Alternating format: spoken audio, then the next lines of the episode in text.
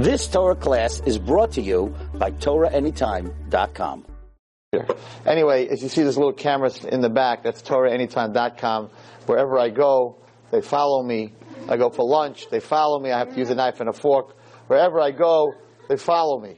But he, they're, they're absolutely amazing. And if you, chas v'shalom, happen to have internet for the right reasons because you have to do some business, then once you're on the internet, the place to go is TorahAnytime.com. And you can get, how many rabbis? You have 70 rabbis, huh? 83, I'm sorry, keeps adding. 83 rabbis giving different shiurim. And um, if you don't like what he's saying, you push delete. It's amazing. It's like here, you can't get up and walk out of my shiur. But if you're watching a shiur online, you don't like what he's saying, you delete and you skip and you move the mouse around you go to somebody else's shiur. So anyway, TorahAnytime.com is unbelievable. I want you to know that the Rebbitzin of Torah, there's a rabbi of Torah Anytime, he's sitting right there, but the Rebbitzin of TorahAnytime.com is also in the room. And she is even more amazing than him.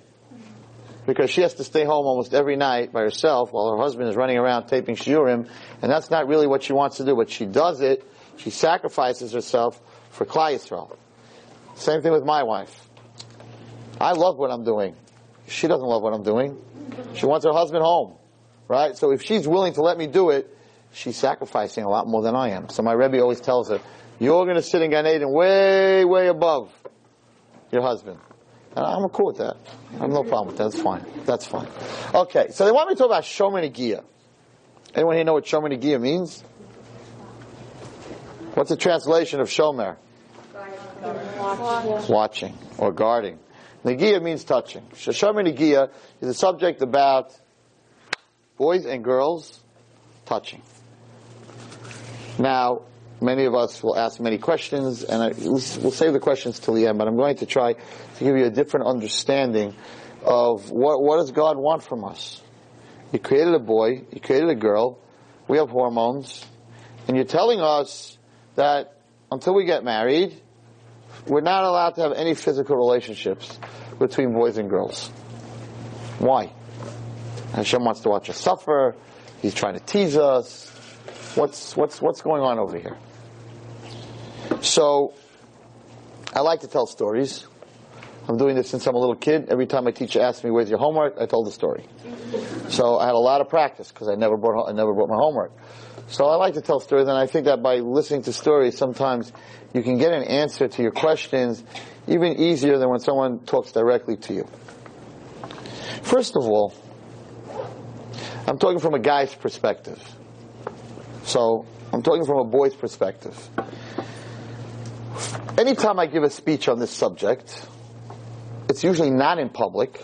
It's usually one-on-one with a girl. And I'm telling her that the boy that you're going out with has these terrible thoughts and she's, they always answer me the same thing. It's the most famous three words that I hear from girls. You ready? It goes like this. I'm telling you, this guy that you're going out with, I don't trust him. He doesn't like you for who you are. He likes you because you're a girl. And if you showed up on your date with a bag over your head, he would still talk to you. And he would still like you. And they're like, Rabbi, how could you talk about my Chaim like that? and I'm like, because he's a guy. And then comes those famous three words. But he's different. Every girl thinks that the boy she's hanging out with, he's different. All your speeches and all the rabbi speeches and all the rabbis that speak about this and this whole subject matter is about all the crazy men in the world. But rabbi, if you get to know my guy, you realize he's not made out of that stuff. He's, a, he's an angel. If you look really closely, he has wings on his back. Because he's my guy. So I'll tell you a story that happened with a girl who was going out with a boy. They weren't Shomer Negiah. And it was moving from bad to worse. And I called her into my office to talk to her. A girl that I was very close to, I used to speak to her a lot. And I said to her, what are you doing? You're going to get you're getting yourself into trouble. And on top of that, how do you know he likes you? Maybe he just likes your body. Who says he likes you? She said, Rabbi Wallerstein, he's different. He promised me he's going to marry me. I'm like, okay. You really think he's going to marry you? And she gave me those defiant girl eyes when you guys get defiant. And you get that look in your eyes, like you don't know what you're talking about, right? She's like, maybe you don't understand it. He loves me. I'm like, so what are you saying? That me and my wife don't love each other? Like, why are you attacking me? Like, what did I say? She goes, no, you don't understand. He's committed to me. Then she said something really crazy. Telling it to a rabbi, she says. And we're going to have children together. I'm like, after the wedding? Baruch Hashem. Baruch Hashem. No problem with that. I said, I did something terrible. I, have, I, I asked her Mechila for doing it, but I had to do it. I said, once and for all, I have to teach a girl that they're not different. The guys are guys. And that's why Hashem has to give us 613 mitzvahs. And we gotta put on tefillin. And we gotta daven three times a day. And we have to go sit and learn. And we have to wear tzitzis. Why? Because if Hashem didn't give us all those mitzvahs, says Isaiah, we would destroy the world. We would attack every woman. We would steal. We would kill. We are animals. I'm talking about myself, not you guys. We are animals. Adam is an animal. And therefore, Hashem gave us Judaism, and He gave us a lot of things to do. Torah makeshes is adam. If you learn and you do mitzvahs, it makes you weak, and you can't be thinking about girls the whole day because you're learning and you're putting on your tefillin and you got to go to minyan. And if he, Hashem didn't give that to us, we would destroy the world. Girls don't need 613 mitzvahs. Girls are right. Why don't I have tefillin and why don't I have tzitzis and why don't I have to go to minyan and why don't I have a mitzvah of learning Torah? And the answer is because you don't need it because girls were created to be nurturers, which means protectors and creators. And therefore there's a bracha that you say in the morning that I will never say. Hashem kirtzono. Hashem made me according to His will. What do I say in the morning? Thank God I'm not a woman. Now that sounds like, that's disgusting, Rabbi. How come we can't say, thank God I'm not a man? It has to be fair. And the answer is that the reason we say, thank God I'm not a woman, is because since we have 613 mitzvos, and we have to put on tefillin and tzitzis and go sit and learn and daven three times a day. So to say to Hashem, thank God I'm not a woman, I'm, uh, uh, to say to Hashem, no, the other way around. In other words, to say to Hashem, I'm, uh, you know, I want it to be a woman. I don't want your mitzvahs. I wish I didn't have to put on tefillin. I wish I didn't have to put on tzitzis. I'd rather be a woman is a very big insult to Hashem. So we, our bracha is shelo asani isha. You didn't make me a woman so I could put on tefillin. I could wear tzitzis. I could do 613 mitzvahs. Your bracha that you make in the morning is much greater. What are you saying? You're not saying that you didn't, that you did, that you didn't. You're saying Hashem, thank you. You made me according to your will. What is the ratzon of Hashem? What does Hashem want? Every morning you say it. What are you saying? saying, thank you Hashem that you made me according to what you want. What does he want? What does Hashem want? What's your bracha mean? What are you saying? So, Asani Kirtsono means that a woman is created much more B'Tselem Elokim than a man. Why? Because a woman creates. There's a child, she gets pregnant, the child's in her womb for nine months. Then after the child is born, she nurses the child. Then she, she's a, a creator and a nurturer. What is God? God is a creator and a nurturer. He creates us and then he gives us food to eat and water to drink. And therefore, a woman is much more a tselem, an image of Hashem, than a guy. So, therefore, a woman, listen carefully, because before I go to this whole Shomer Negiah, you gotta understand who you are. A woman has a mitzvah of tznius, of tzniut, and a man doesn't have such a mitzvah of tznius. I can wear short sleeves. I can wear short pants. I don't got to cover my hair. I can walk around in a bathing suit. I can play basketball on a basketball court. Right? Don't have that, but you guys have have a very strict mitzvah of of, of covering up and of being a tznuah. And the reason is that the creator and the protector is not supposed to be the chaser, not supposed to be the hunter. We as men are hunters. We hunt. We got all the lines for the girls. All the lines, and there's some great new lines that they didn't have in my day that you guys fall for. Amazing lines you guys have come up with to get girls. Amazing. Right? It's amazing.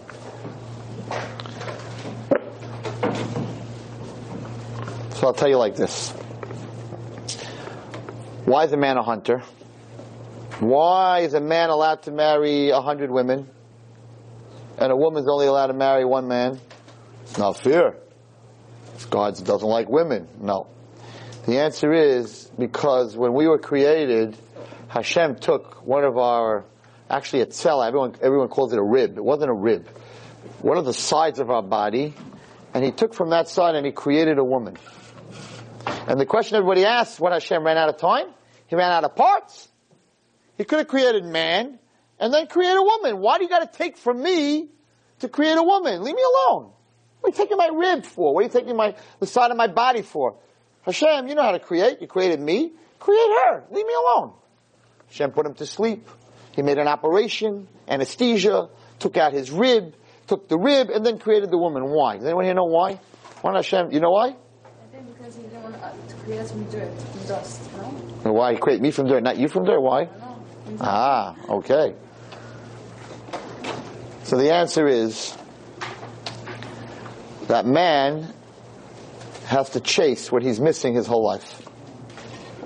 And therefore, to become one, since the man lost his rib and the woman was created from that rib, from that side, so he's always looking for what he lost.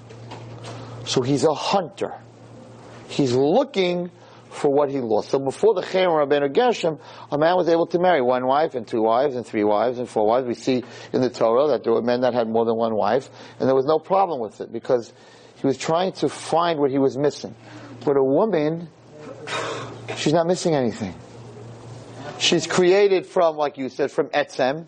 She's created from a bone. She's whole. Nobody took anything away from her.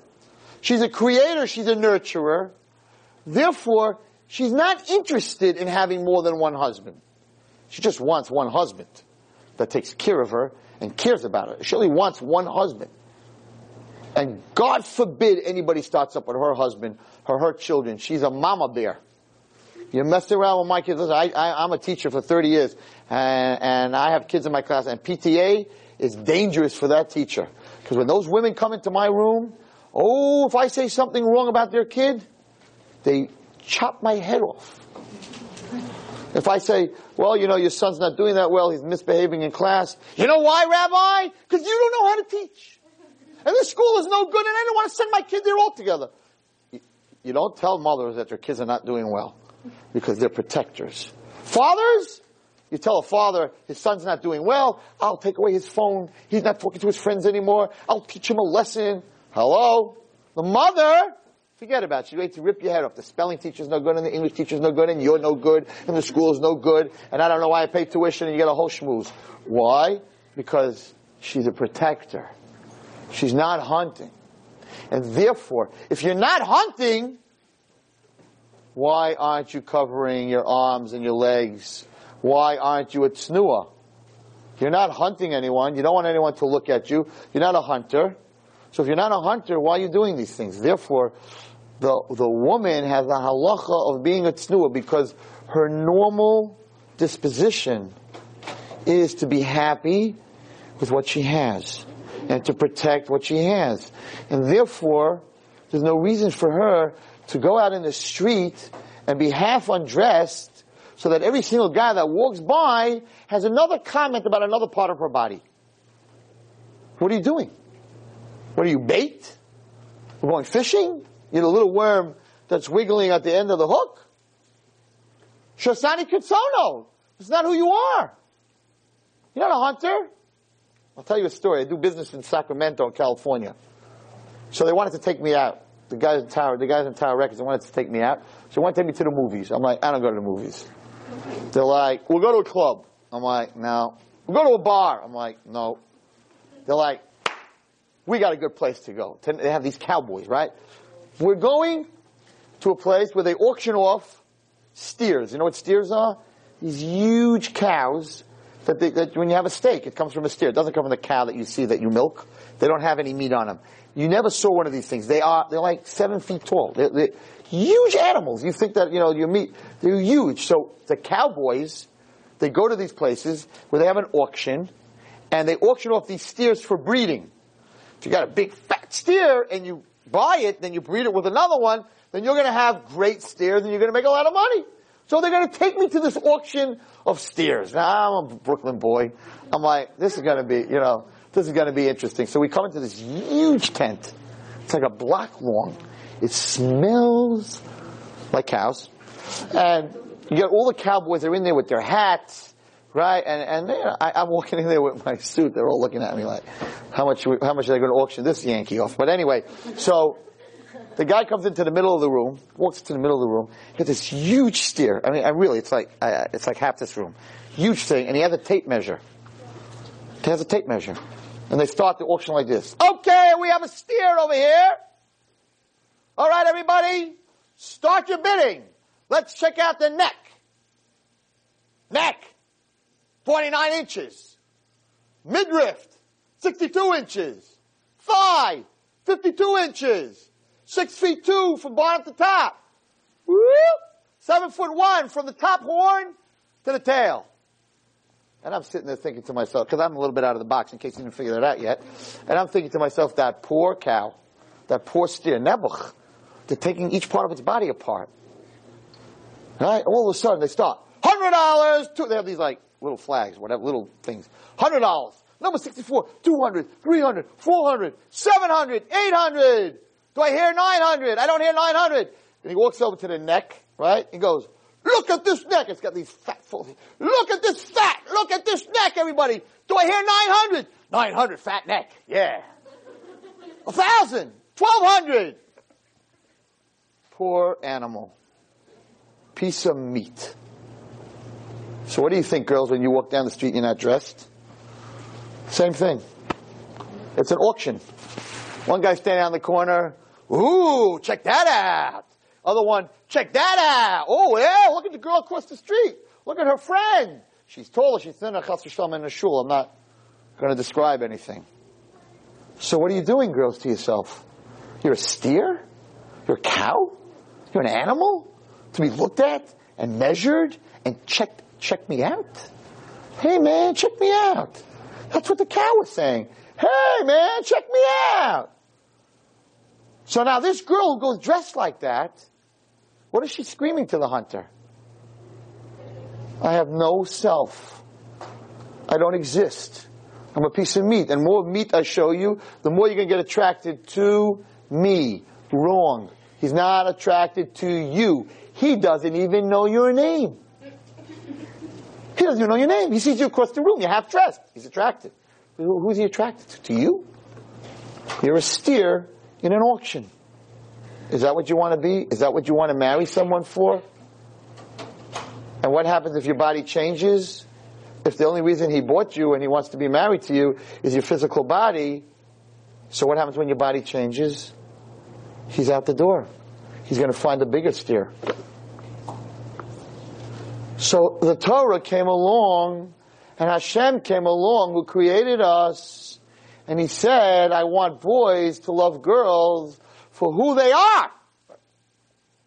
I want them to, to, to be married to them, to have an emotional connection, because emotions are forever. That's who you really are. That's who you really are. So if the guy's marrying you only because you're not dressed tzniusdik, or because you have to touch him, then what happens when you can't touch him? What happens when you're seventh month pregnant and you're in a, your hormones, I don't want, don't go near me. Where's he going to go? Does he love you? He loves touching you. He loves touching you. So he's just going to find someone else to go to. So he's going to go to bars and clubs and terrible places, and you're going to sit home and say, "What happened to me here? Where's my husband?" He's never your husband.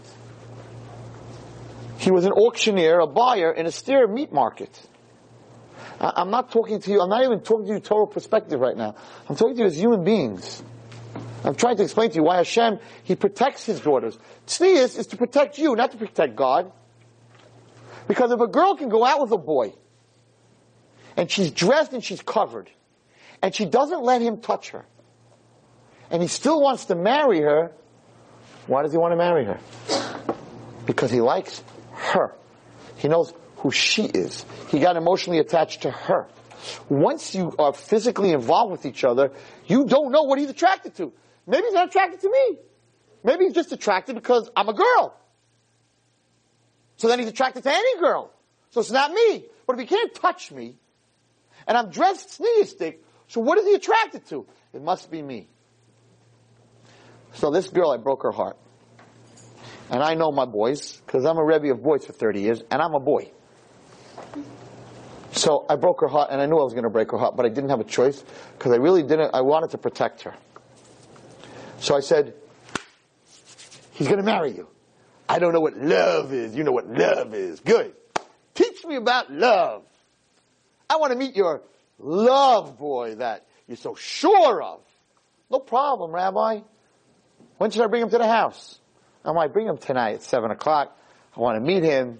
And you know what? Maybe Rabbi Wallerstein is wrong. Maybe he's different. Everyone in this room is thinking right now, my guy is different. Rabbi Wallerstein doesn't know him. But when he meets him, I know what you're thinking. No matter what I'm going to say here tonight, you're going to walk out and say, you know what my Rebbe said? You know what Rabbi Wallerstein said? You're different, right? Aren't you? Come on, tell me you're different. I know. I know what's in your heads. But I got to tell you what I got to tell you. And he's going to tell you how different he is. And Rabbi Wallerstein never met me. And uh, okay. We're all the same. Anyway. Listen carefully. She comes to my house with him. They're, they're just starry-eyed. They walk into the, into my house. They're like looking at each other. Oh, so romantic, so beautiful. My heart was pounding. I was like, wow. This guy's so lucky. This girl's so lucky. I never had such a relationship. Wow, that's like love. I'm like, oh, we'll see.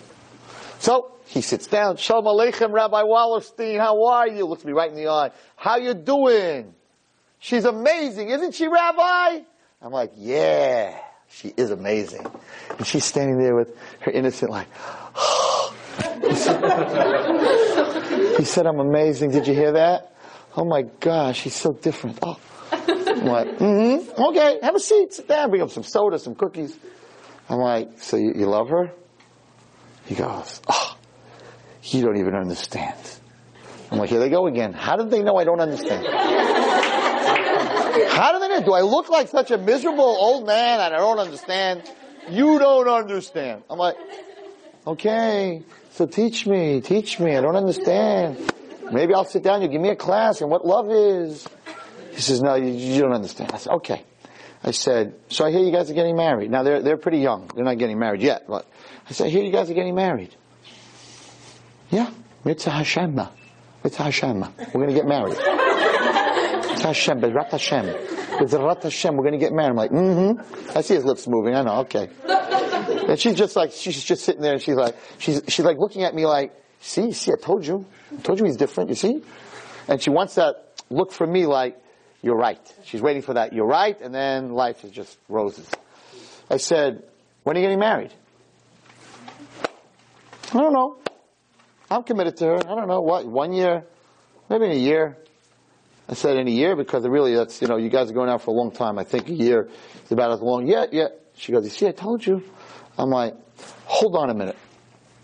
What's your Hebrew name? What's your mother's name? He tells me. That he thinks I'm going to daven for them.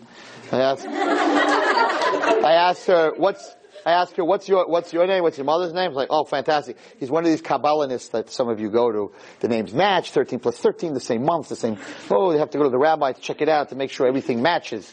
They hate each other, but the numbers are good, so it's going to work, right? You understand? Perfect.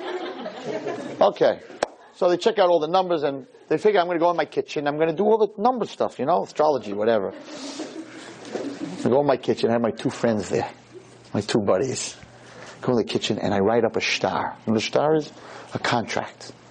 And I write, I, Chaim Moshe Ben Yehudis, guarantee 100% that I will believe, I didn't write bli neder. And I'm making a neder that I will marry, this and this, within a year, It will be Chassan and Kala, married for life. I wrote it out. I walked in, and I went over to him. I said, "Could you sign this paper?" He goes, "What is that?" I said, "It's a shtar. It's a contract that you're going to sign." Oh, one minute! I said, "One minute." Lippy, my two friends, say, Lippy, Yankee, come here for a minute. They come out of the kitchen. They didn't know they were in the kitchen. He goes, what are they? Oh, they're the eidim, I said. They're going to sign on the bottom. They're the witnesses. This contract is sort of an engagement with a guarantee without it, that you're going to marry her. And she's all excited. Like, right, Walton's pulling the move, right? This is, this is amazing. Like, he's my man, you know, he's pulling the move for me, right? I remember his face. He turned, not white, he turned green. and he says, I can't sign it. Now, this girl was in heaven a second before that. When he said, I can't sign it, I, I, I never I did this to her, but I had no choice. Her face dropped, her heart dropped. She said, huh? Huh? Why can't you sign it? He goes, well, well, well you know, it's a year. What else is going to happen in a year? Maybe you'll be more religious. Maybe I'll be more religious. I was thinking of going to Israel. Because you never told me you're going to Israel. I was thinking maybe I'll go learn. You know, how could you sign such a paper? How could you sign such a paper? You know, you want me to talk about Shomer Negiah, uh, you're uncorking or something here, but I, I'm going to talk about it. I'm going to put it on the table. And, you know, I'm in a shul. I'm a little uncomfortable what I'm about to say. Well, I'll tell you what I said. So, so he says, I'm not, I'm not signing this. And she starts crying. You have to sign it. We love each other. She was, mama, she lost it. She lost it. And he's like, I'm sorry. I can't sign it. I, I can't sign a contract with two agents, two witnesses, that, and I'm sitting there, I'm enjoying every minute of it. Because I, I, I'm, I'm a guy, and I know this guy is not committing. He's not committing. In a year, what's, who knows what's going to happen in a year? Now I knew that they were a little bit past the holding hands situation. So, I got off the table, I banged on the table, I was very angry, and I said, did you whisper in her ear when you were making out with her that I'm gonna marry you? Maybe? We'll see what happens. I might go to Israel. I might change. You might change. Or did you whisper in your ear when you were making out with her? You're my girl. I love you forever. We're going to have children together. You're amazing. What did you whisper in her ear? Liar. You liar. You user. You abuser. Sign that paper. He got up and he cursed me. Oh yeah. He said, blank you, Rabbi, and he shot out my front door. And this poor girl sat there and cried for three hours. Baloney! He's not committed to you until he stands under that chuppah and puts a ring on your finger and says, Harei at mekudeshes li. Until that moment, he is not committed. And there's eight girls in this room thinking right now that if Rabbi Wallerstein did this test with my guy, he would have signed the paper. Eight of you.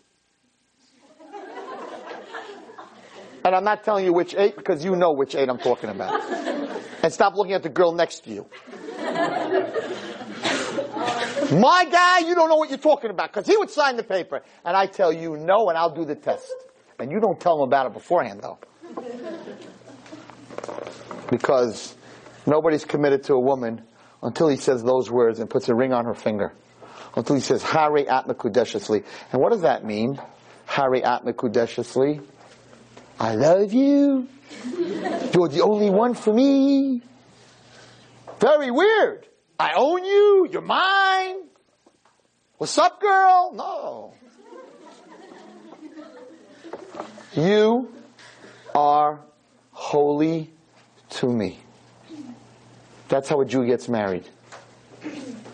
Not wow! You are holy to me. And only to me. Why do we talk like that? The most romantic, important moment in a marriage, that first moment, instead of the guy saying, you, we're one. Two hearts beat together. I don't know what kind of line guys come up with, but that's the lines that we're taught. You know, we open that book, you know, what should I say?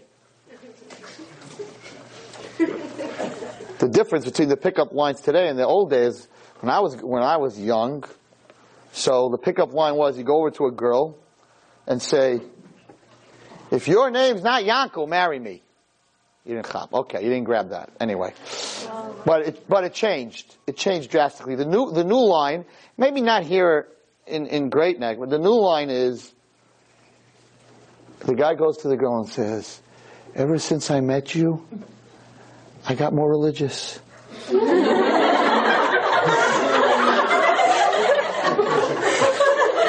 I met you and now I, I, I go to, I go to Minyan. I, I, I met you and, and, and I found God. And as girls, as women, as women, that is so the button to push because every woman has motherly instincts and she wants to help somebody grow. So the guys got smart. Instead of saying, whoa, you're unbelievable.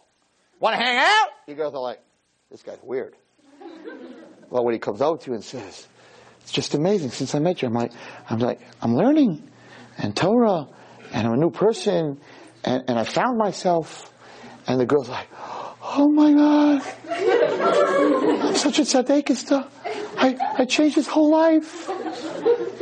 And then two weeks later, he's all over her, the big tzaddik that you made so frum. And you're thinking, listen, okay, in this part he didn't get so frum, but uh, he's going to Minyan, so uh, I did something, Hashem. There's a school that I know of. Listen to me. The guys in this yeshiva, the guys in this yeshiva in high school, and after high school, 90% of them are woken up in the morning by girlfriends. By girlfriends. Because they're making them frum. So they call up the boys and they say, hello, it's 7.30, you gotta get up and go to Minyan.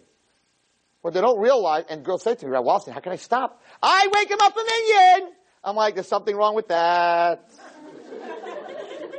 You're not supposed to be waking him up for Minyan. He's supposed to be waking up for Minyan. Because if you wake him up for Minyan, then you're connected to him. Then when he comes home, when school's over, uh-huh, you won't have to wake him up for Minyan because he'll be up whole night with you. So the big line today that gets girls, and it's not only in, Ju- in, Judaism, it's just like, you changed my life. I used to be a mean, miserable guy, and since I met you, I, I I'm treating my parents differently. I'm, uh, and, and girls love to hear that. You fall for it.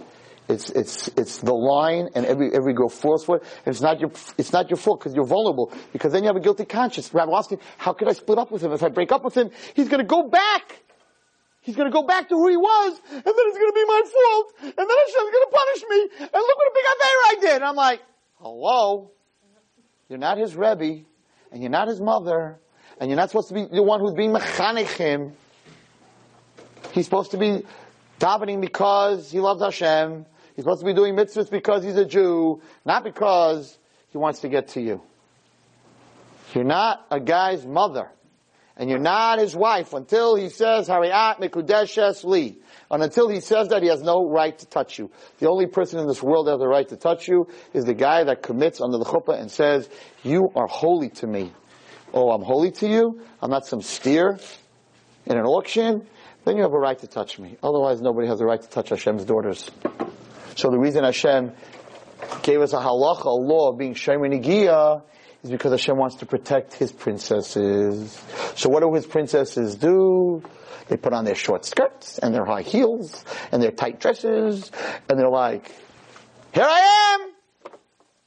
And Hashem says, what are you doing? I'm trying to protect you and you're running out like this? And those boys that like a girl like that, they're not interested in who you are. Girls, I'm a Rebbe for 30 years. I deal with marriage problems 80% of my time. 80% of my time. And 80, I would say 70% of the marriage problems I deal with is the girl being mistreated, not the guy. And the reason she's being mistreated is because the whole reason they got married was the wrong reason. And when he gets bored of her, he finds somebody else, and he's out with his friends looking at women, and they're going to Atlantic City, and they're going here, and never she sits at home alone, and she cries. He's not interested in her because he was never interested in her. So how do you know that a guy's interested in you? It's very simple. If he can't touch you, and there's no part of your body that he could really look at, so why is he dating me eight times? Why is he saying Harei at Mekudeshesly? Is because he knows Chaya, we'll give a name, Chaya Friedman, he knows Chaya Friedman. He knows her name, he knows her emotions, he knows what, what, what makes her happy, he knows what makes her sad.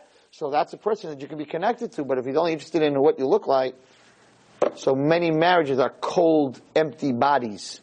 There's no soul in them. Because it started with no soul. Why?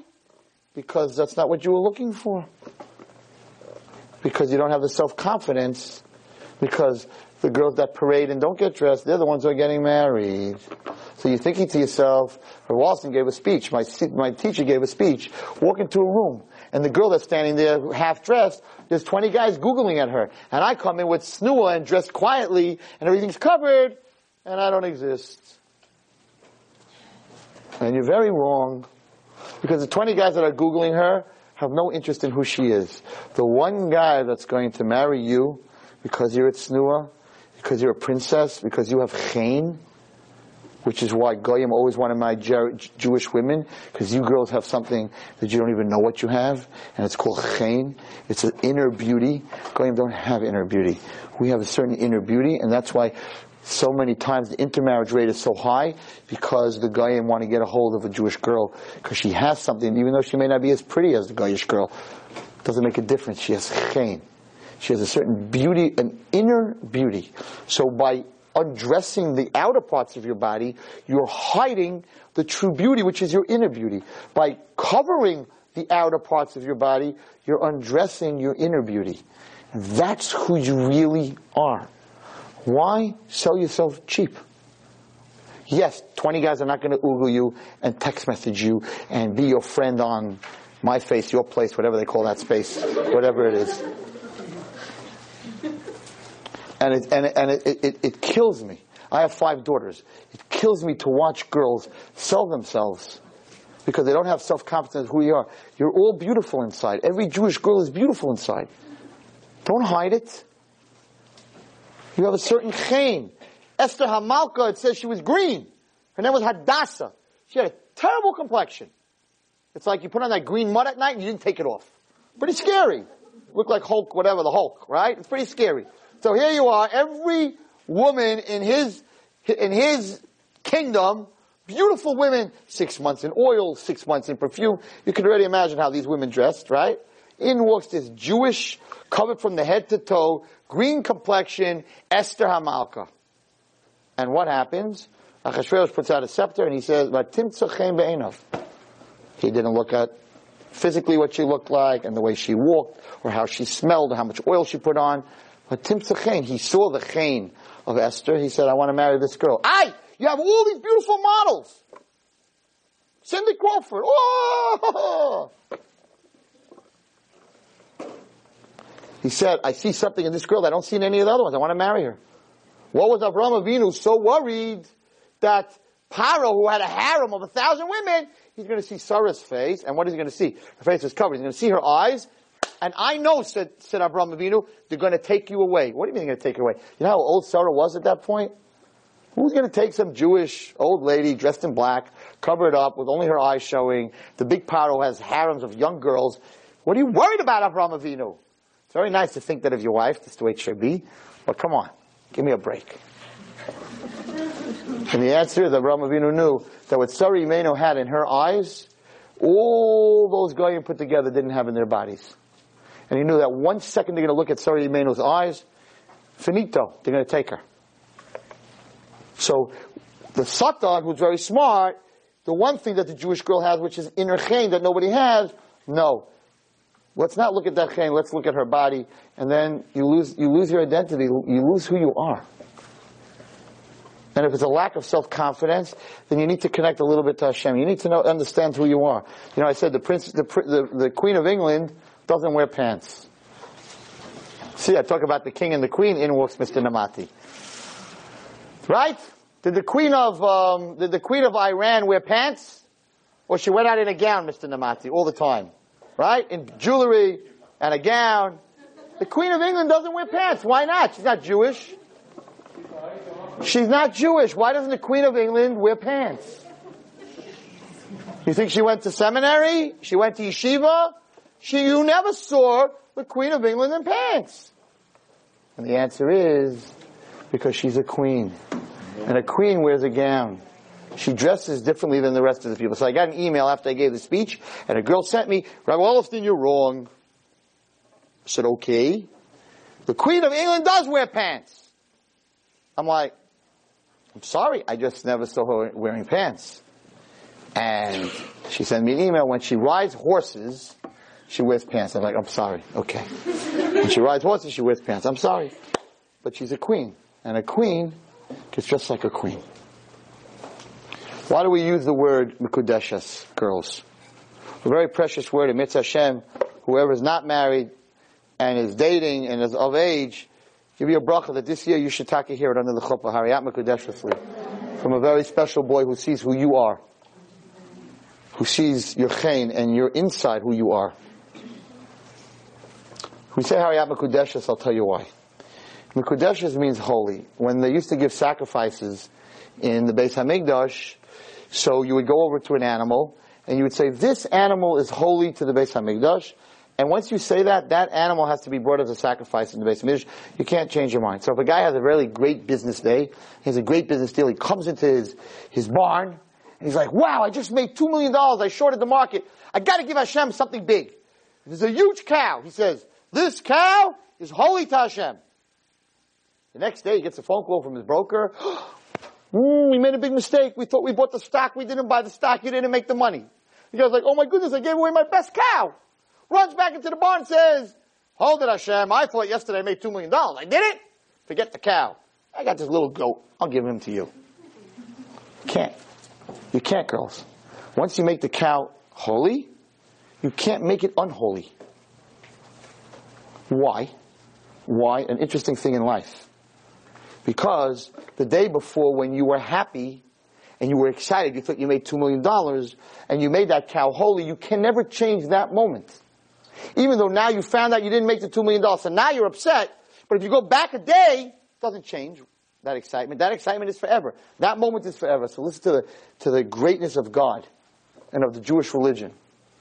So therefore, when a man goes underneath the chuppah and he's looking at his, at his wife, and he comes to realization, and it's a fantastic moment when he puts that ring on her finger and they look at each other in the eyes, and I always like to watch this, not because I'm weird, but because it says that when, when Mashiach comes, we're the Kala, and Hashem is the Chassan, and we're going to go with him to the Chuppah, and there's going to be a moment in time when a Chassan and Kala, when you put the ring on, they look at each other for one second, and no matter what's going on in the crowd, all they do is see each other. There's nobody in the whole world.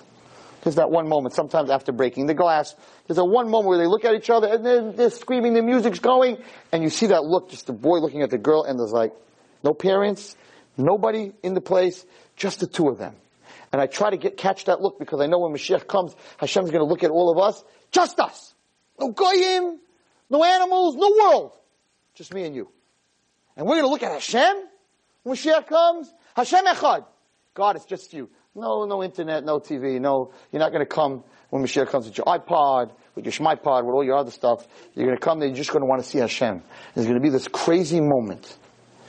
And therefore, when we're standing under that chuppah, and we're coming to this commitment moment to this woman, that I love you forever, we're gonna have children together, we're gonna build a bayis ne'eman together, and she's looking at him, he's the greatest guy in the world, and he's looking at her, she's beautiful, and they're just, that moment. Mikudeshes li. That moment is holy to me.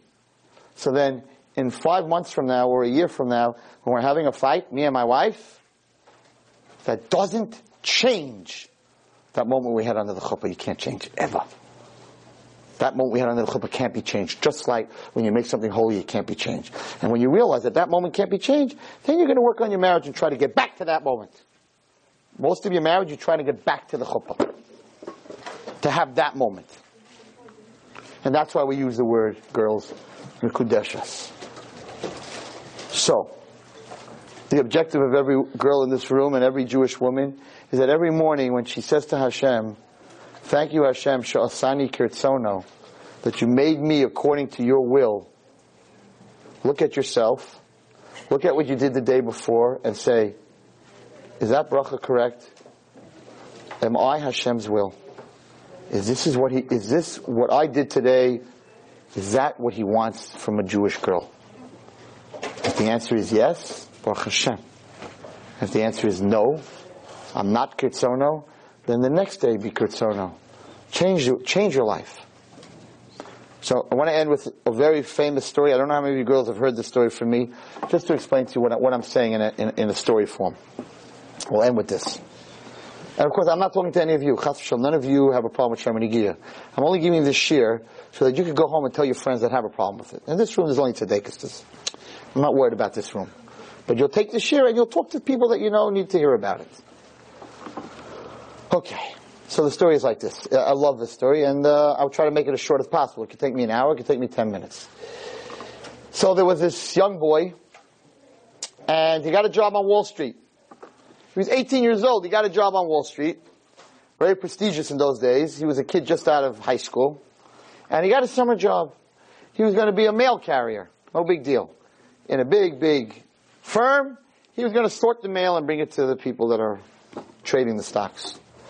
And on his way to Wall Street, he passes a very fancy restaurant. Now this kid was from the projects.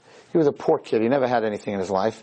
And now he's coming to ritzy, you know, ritzy, ritzy Wall Street. And he walks by this restaurant and it's very fancy. And he looks in the window and he thought he'd see a menu in the window. Instead of a menu in the window, there's a bottle of wine.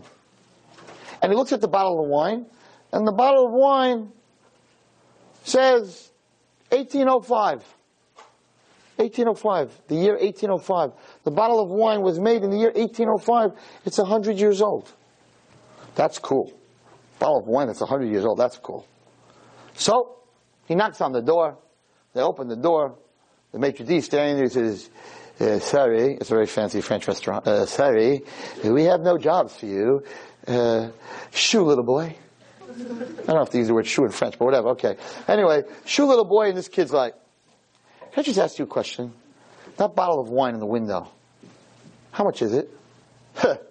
Child, please get out of my way. That bottle of wine is for sale, but not for you. So what do you mean? Just tell me how much it is. How much are you selling it for? Well, we built this whole restaurant around that bottle. All the people come here to see that bottle. It's in a bottle 1805. Chablis. Goes, but tell me how much it is. Ten thousand dollars. How much? Ten thousand dollars for that bottle. And the kid goes, uh, I never heard of such that amount of money. Wow. And he walks out. Goes to work, doing his little shuffling of, of, of letters. On the way home, he's like totally fantasized by this bottle.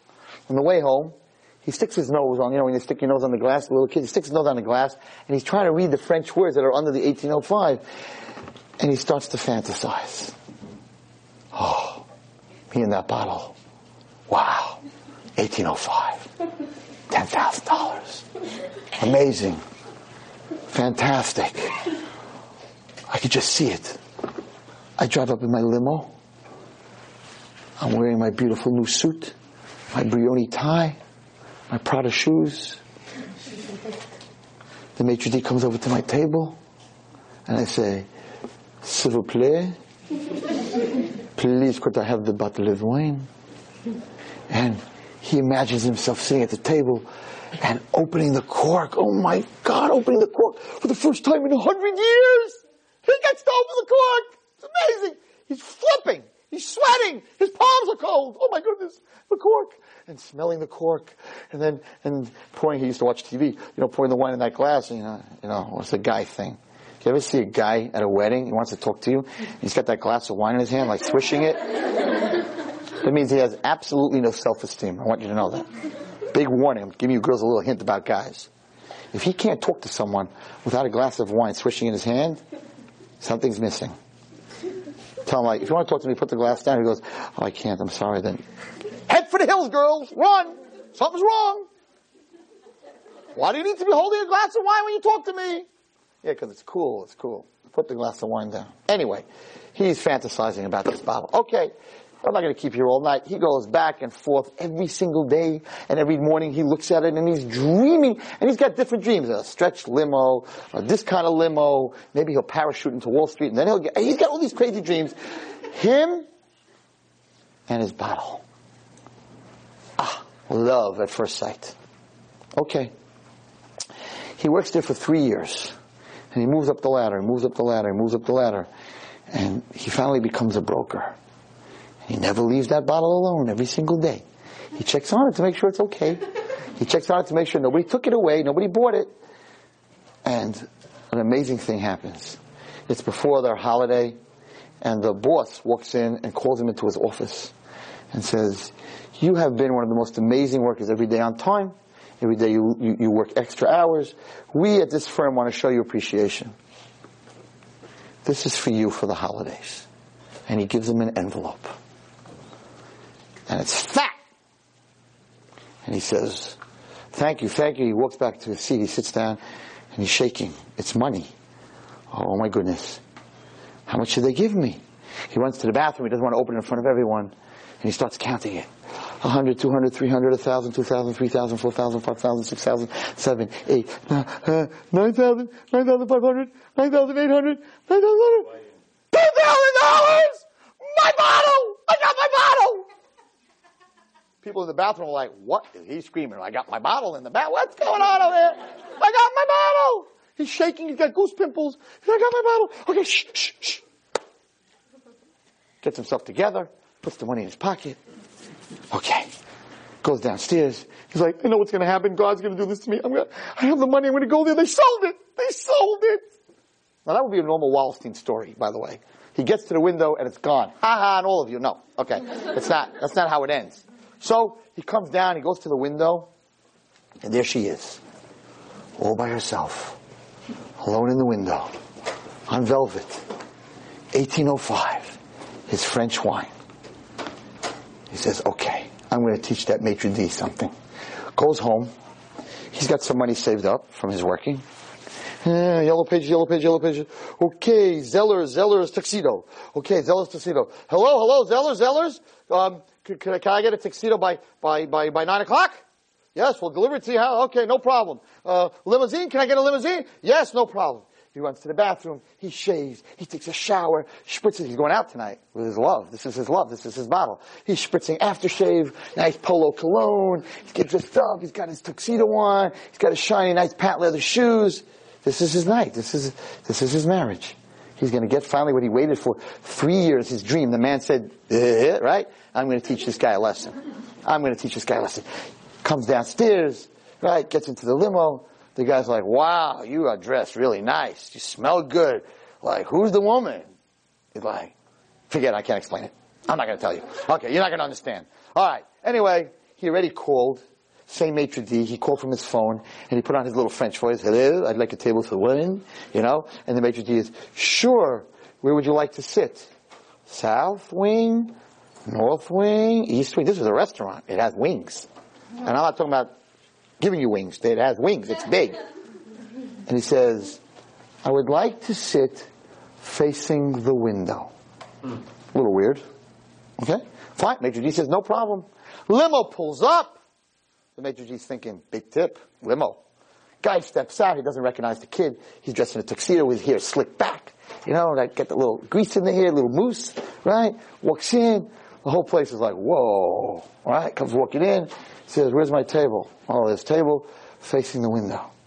He sits down at the table and he's just staring at that bottle. And it's him in the bottle. There's nothing else in the world. Mazel tov, you know, Harry Makudeshly to a bottle of wine. and he's just staring at that bottle. And all of a sudden the waitress walks over. She has a menu in French. She puts it down.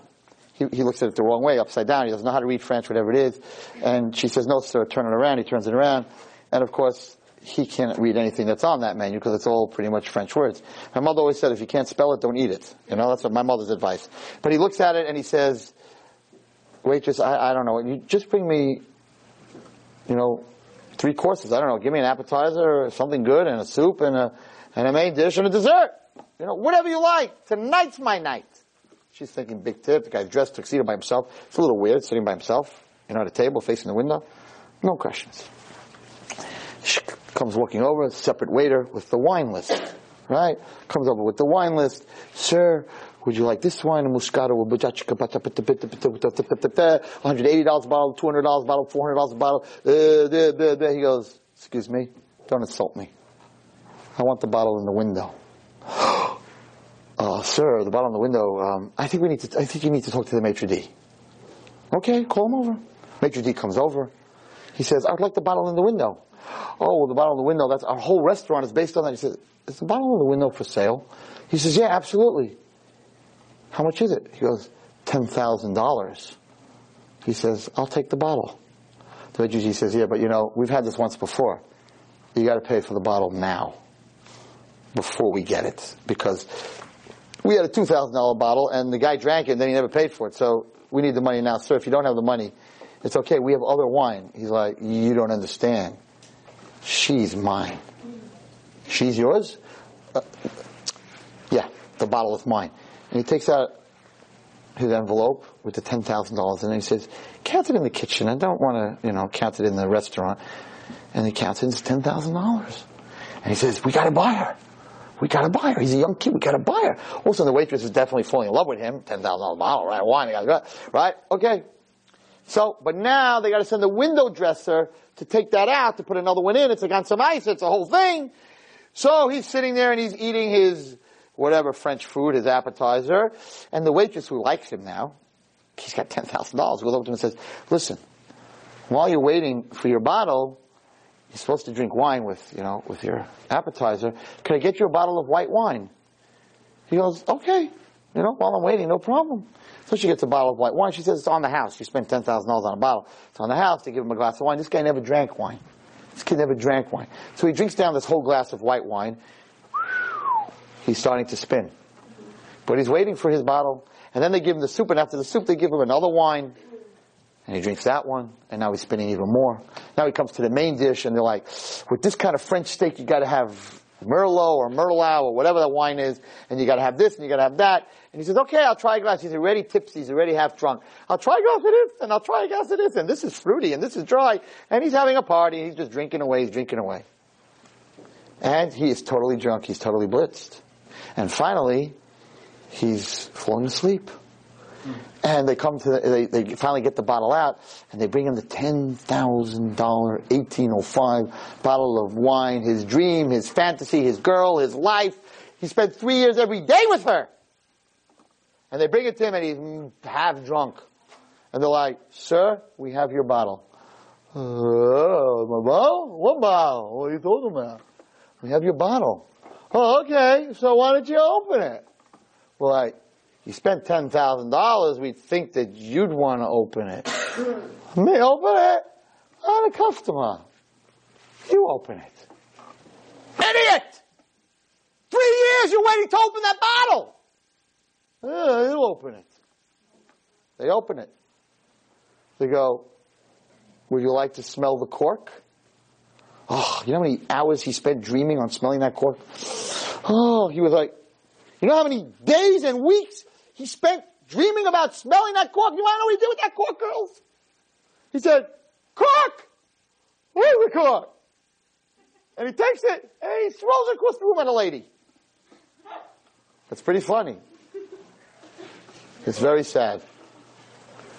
So there is no cork and there is no opening of the bottle and they're standing there and they're like, okay, would you like to taste it? Hundred year old bottle. Yeah, let's check it out. I'll pour for myself.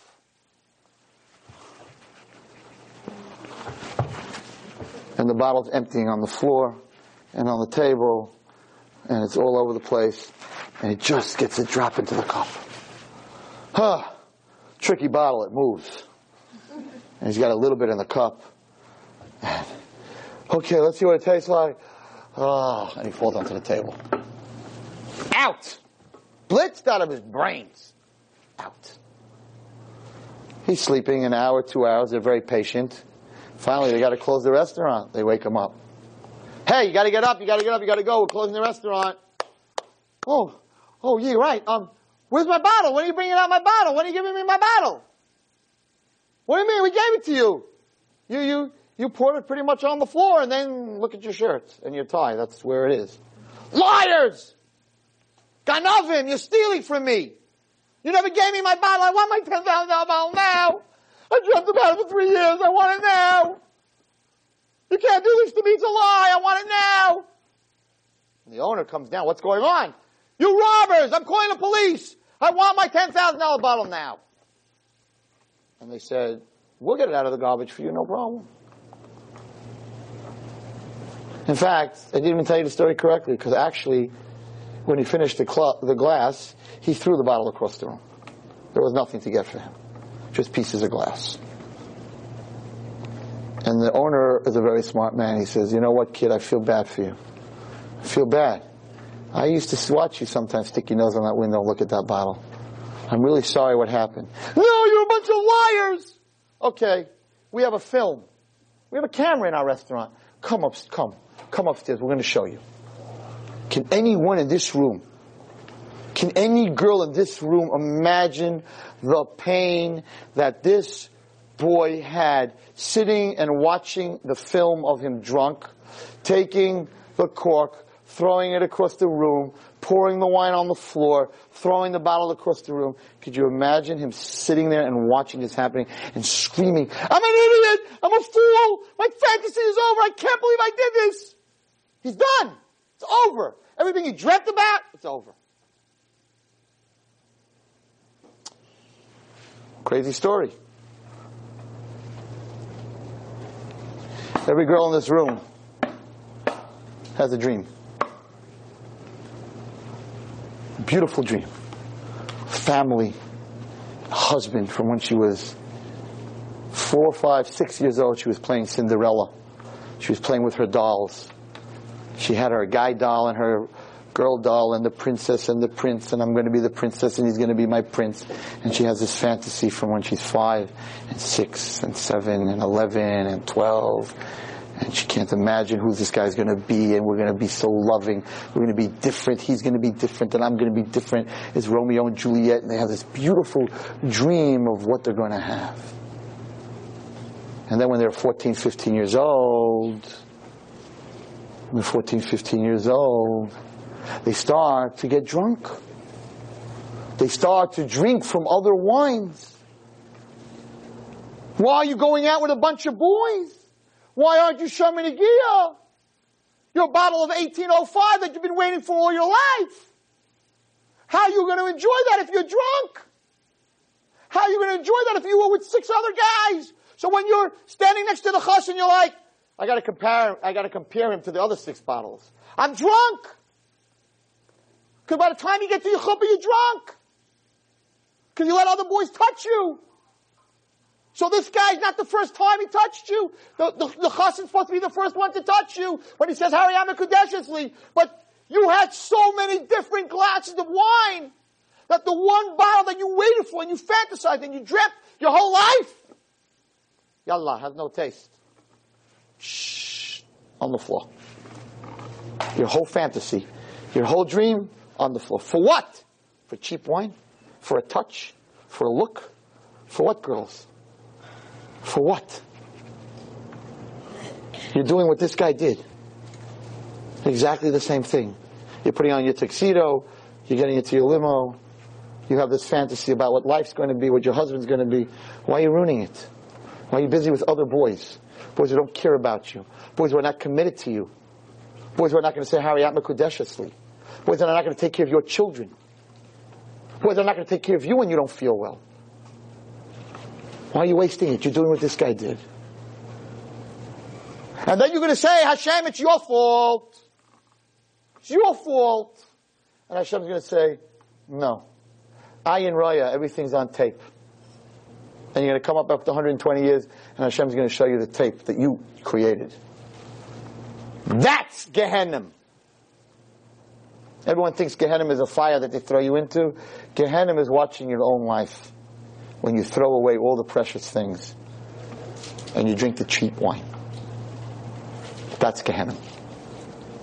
Gan Eden is sitting there and, and watching your life and having that bottle of wine that you waited so long for. Having that mishpacha and that husband and that life that you waited so long for. That's Gan Eden. So it's not about me coming here and criticizing anyone. I don't judge anybody. God is the judge and God is the only judge.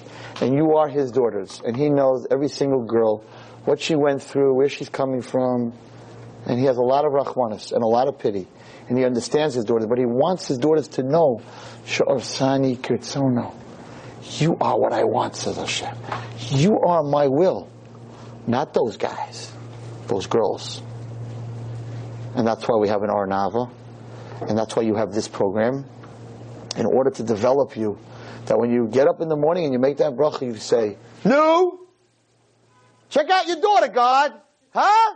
She'asani Kirtsono, I'm doing your will. I'm, I'm what, I'm why you created the world. Wow. Amazing. Don't let any boy get in your way. Don't let any boy get in between. Only one. And that one won't get in your way. And that's the one you marry. Zehu. Because otherwise, you're wasting your life. You're pouring out all your beauty, all your chen, all your, all your chen, all the beauty that you have. You're so drunk with America and the internet and a terrible thing. I know people hate when I talk about Facebook, where you you put yourself on Facebook, where you just, where are you? Who knows you? Who could know someone from a computer? Who could know someone from a text message? I'm waiting till I go to a wedding where they don't even say Harei at Mikudeshes li, they text it. it's gonna happen. Chassan facing Kala, Hariyat Mukadeshli. The Yetzirah is so amazing. There's no more feelings. There's no more emotion. So why are you going on a place called Facebook and putting your name out and putting pictures of yourself? What are you? You're a steer? You're a piece of meat? Come look at me and see if you'll be my friend? That's how you have friends? That's what you need? That's how low you think of yourself?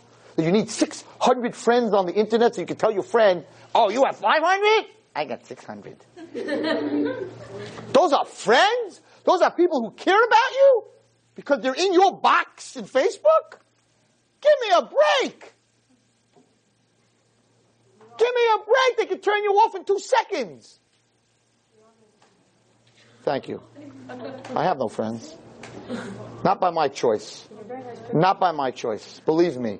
I was not happy to find out, and I'll say publicly, that this shiur tonight was on Facebook, knowing how against I am of that. I'm not happy. I, am not happy. I'm not for sale. I'm not a piece of meat. I don't want to be in Sodom. Okay? Because people tell me, but this, this, this is on Facebook and that's on Facebook. You know what? Put a mezuzah on a toilet in a bathroom, it's still a bathroom. So to tell me that there's good things on it, I couldn't care less. Put a mezuzah on a toilet, it's still a toilet. Put a gold ring in the nose of a pig, it's a pig, says the Gemara. It doesn't change. I don't want to be on Facebook, and I didn't give anyone rishus to put me on Facebook. I'm there. What should I do? There's nothing I can do about it. It's a terrible place. They make fun of Judaism. They have these parties. It's a joke. Bring your tefillin. Bring your tefillin. Hashem should forgive us. Girls, it's great to know that the guys are going to be there all night with you. They're going to put on tefillin in the morning. Yay. Facebook all the filth and the dirt. And the goyim even know about it because this guy broke in a few months ago. There's a whole write-up that he broke into Facebook, into people's private, whatever it's called, zone or whatever they're in, and he downloaded their picture, their personal pictures. What are you putting your personal pictures in, on a computer? What is wrong with you? What is wrong with you? Why would you put your picture out there for the world to see? What are you? What are you selling? Why do you need to be on there? Why don't you have real friends? Go out to eat with them, have pizza with them, talk to them, speak to them, cry with them, laugh with them. It's just garbage with a bunch of letters on a screen. There's no life. It's the world of, of, of death. It's the world of darkness. No life on that screen.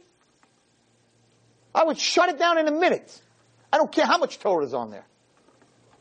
It's a bad place. It's a bad place with a lot of mezuzahs to fool you. There's a reason the Sultan calls it the net. The spider also has the web and the net. It's a terrible place, and there are so many marriages today that are broken because of it. Where guys are telling their wives that they have to work at night, and they sit there for four hours, and they're sending messages to women all over the place and looking at pictures, and, and girls doing the same thing. Wives doing the same thing. Because we all have to have this fantasy, and we all have to have these little glasses of wine when the bottle of 1805 is sitting right in front of us. But we got we got, why we, I don't understand it. I'm not a crazy guy. I'm not a 90 year old man. Have real friends. What's wrong with having real friends? Why do you, why do you need to be on a screen? Yeah, we need it. You can, you know what? Before this, you could get a hold of your friends also. It's a terrible place. And don't tell me anyone that's on Facebook that you don't know it's a terrible place and that one time, two times, three times and you, you went off a little bit to check out this, that, and the other thing. Yeah. Everybody does. So what do you need it for? Girls who went off, I asked to go off, they sent me back, they said, you saved my life. I thought they were going to say, you saved my life, I'm religious. You saved my life. I was on Facebook seven, eight hours in a row. I could not turn it off. Doesn't that tell you there's something wrong with it? Nobody ever calls me and says, I was learning Torah for seven hours. Rabbi, I got a problem. your life, your parents you don't talk to. Your friends you don't talk to. You have nothing to do with anyone. You sit by a screen. You know what? It's a big mistake. Hashem gave us a mouth to talk to people, not fingers. Fingers are for other things. Something's wrong in this world. Now everybody talks from their fingers. So who talks from their fingers, girls? Who talks from their fingers? Who uses sign language? People who are deaf. So people who are using their fingers to talk, they're deaf. They don't hear anything anymore. They want to sit there all day, text message and text message. Call them, pick up the phone. Hi, how are you? What does hi, how are you in a text message do for you? We should do you, you should do an experiment next week, Mitzvah Hashem. Okay? Every take pairs of of chavruses. serious. See if Rabbi Wallerstein's right. Each chavrusa sits at the table, right? You text one should text the other one, "Hi, how are you?" And the other one should send back, "Hi, how are you?" Okay? And then ask them how they feel emotionally about that connection, and then have them put their phones away and look at each other and say, Chana Miriam. So instead of meeting people, instead of saying, Hi, how are you? What's your name? No. Hi, how are you? What's your phone number? What's your cell number? Because that's it. That's a whole life. It's a whole life. A little child. You ever hear the story? A little child and his father on happy birthday said, said, Daddy, I want a birthday. It's my birthday. His father said, What do you want for your birthday? He said, Dad, I want you to treat me like your cell phone. So the father looked at the son and said, what does that mean? He said, Dad, that's all I want. You treat me like your cell phone, I'm happy. That's what I want for my birthday. He says, what do you mean? He says, well, if you treat me like my, your cell phone, you'll be talking to me all day. Because that's what you do all day on your cell phone. You'll be listening to me all day. Because that's what you do on your cell phone. You're gonna upgrade me every couple of months. And you're gonna keep me charged all the time.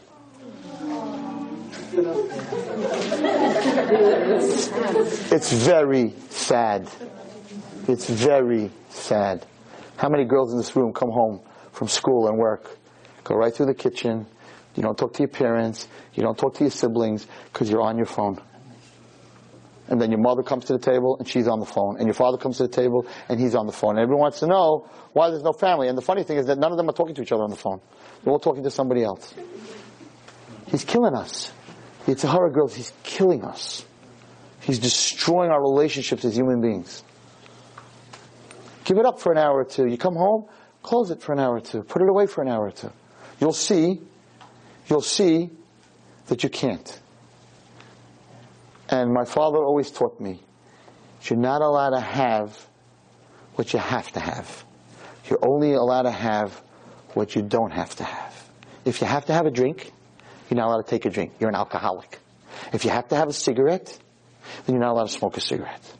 Because then you're a smoker. If you gotta gamble, you're not allowed to gamble. Whatever you have to do is an addiction. If it's an addiction, that means it owns you, you don't own it. So, tonight or tomorrow, find out who owns who. Do you own your phone or your phone owns you? I dare any girl in this room tomorrow morning when she wakes up to take her phone, put it in a drawer, turn it off, and spend the whole day till the following morning without a phone. If you can't do that, you're not allowed to have a phone. Then you're addicted to it. Shabbos doesn't count. Shabbos doesn't count because you don't have an addiction on Shabbos. Even a smoker doesn't smoke on Shabbos because you have a neshama yisera. Shabbos doesn't mean that you're not addicted. Cell phone ringing. And so turn it off. So- oh, you hear it, right. I got news for you. I got news for you. I went to daven Mincha today. I left my cell phone in my car. Because if it rings in shul, you get all embarrassed, right? I'm standing in the middle of Mincha, and I feel it vibrating in my jacket pocket. And I put my hand into my pocket, and then I realized it can't be vibrating in my pocket because it's in my car. How many of you felt your phone vibrating and you didn't even have it? So what does that mean? Who owns who? Should all have a bracha. Hashem should help you. That you should have clarity, and Hashem should give you all, everyone in this room, married, not married, single, doesn't matter how old you are, whatever that bottle of wine is, the kedusha and holiness that you dreamt about your whole life since you're a little girl, that family, those children, that husband, that life that you dreamt about, Hashem should give you what you dreamt about. Good night. You've just experienced another Torah class brought to you by TorahAnytime.com.